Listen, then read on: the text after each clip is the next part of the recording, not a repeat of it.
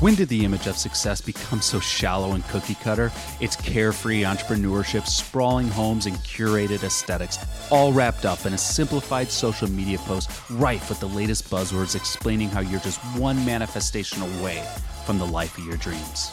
But building thriving businesses and positioning yourself as a leader in any industry has little to do with hitting these external validations and everything to do with cutting through the crap and getting to work. My name is James Patrick, and I'm an internationally published photographer, marketing strategist, and your host in this discussion. I've spent decades studying the mechanics of success so I could reverse engineer the process. Together, let's specifically define what success means to you and determine the steps to get you there with real strategies, exclusive interviews, and game changing ideas you can implement into your life and business. It's time to go beyond the facade, beyond the posturing, beyond the image to create real change personally and professionally. This is the Beyond the Image podcast.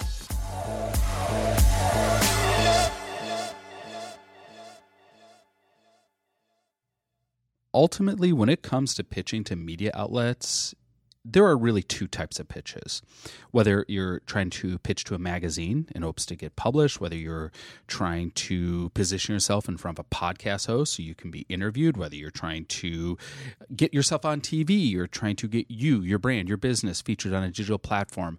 Ultimately, you can separate all pitches into one of two categories. And the unfortunate reality is we often will send the wrong one out of these two. One has an exponentially higher chance of working, but most people who are new at pitching send the other one, the one that doesn't work. So I'm going to explain what these two different types of pitches are, when to send each one, because one has to come before the other in order for them to work. Before we get into that, I want to let you know that we are in our last day, last day of early bird for Fitposium 2022.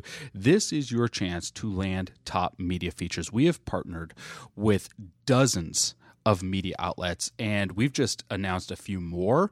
We have over seven magazine cover casting opportunities for attendees, on top of 19 magazine features, on top of half a dozen or more podcast features, on top of half a dozen or more uh, digital platform features or TV features, and more. This is your opportunity to get published, to get booked, and to get hired. But you got to be there, whether it's virtually or in person. We have passes for both.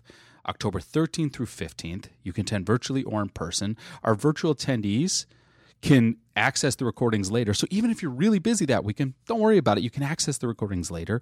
Our in person attendees are going to be able to go through workshops where we're going to do your photo shoots. We're going to build your media kits. We're going to help you come up with your pitch topics. You will walk away from this conference with every asset you need to get published. But it goes beyond that, whether you're attending virtually or in person. We have our annual media casting calls where we position you in front of top media partners, where you actually have the chance to get published. And those were all those amazing media opportunities, those magazine covers, those digital spots, those uh, interior magazine features, those uh, television features, those podcast features. These are the things that will amplify your brand, that will drive leads into your business. Okay. So go to fitposium.com. Early bird ends tonight. Lock your pass in, fitposium.com, where you will learn everything you need to know to get published. Okay. Two types of pitches. The first type of pitch, and the one more often than not a lot of people are sending, is a self self focused pitch. This is who I am. This is what I went through. This is what I do. And it's easy to understand why that would be the pitch that we think of first it's because we know ourselves. We want to share our stories. We want to communicate to our audience what we do and why they need to know about us. And we will go out and we will pitch to magazines. And as someone who owns multiple magazines, as someone who owns a podcast, and as someone who owns a digital platform, we get these pitches a lot. Here's my story. Would you be interested in my story? It'd be amazing if you publish my story. But there's something critical that's missing from that pitch? And the answer is what your story does for the audience. What does your story do for the readers of the magazine or for the listeners to the podcast or for the viewers of the TV show? What does your story do for them? So there's another type of pitch. and that's a user focused pitch. A value proposition that you're offering. This is a topic I can speak on. Here's an idea for an article.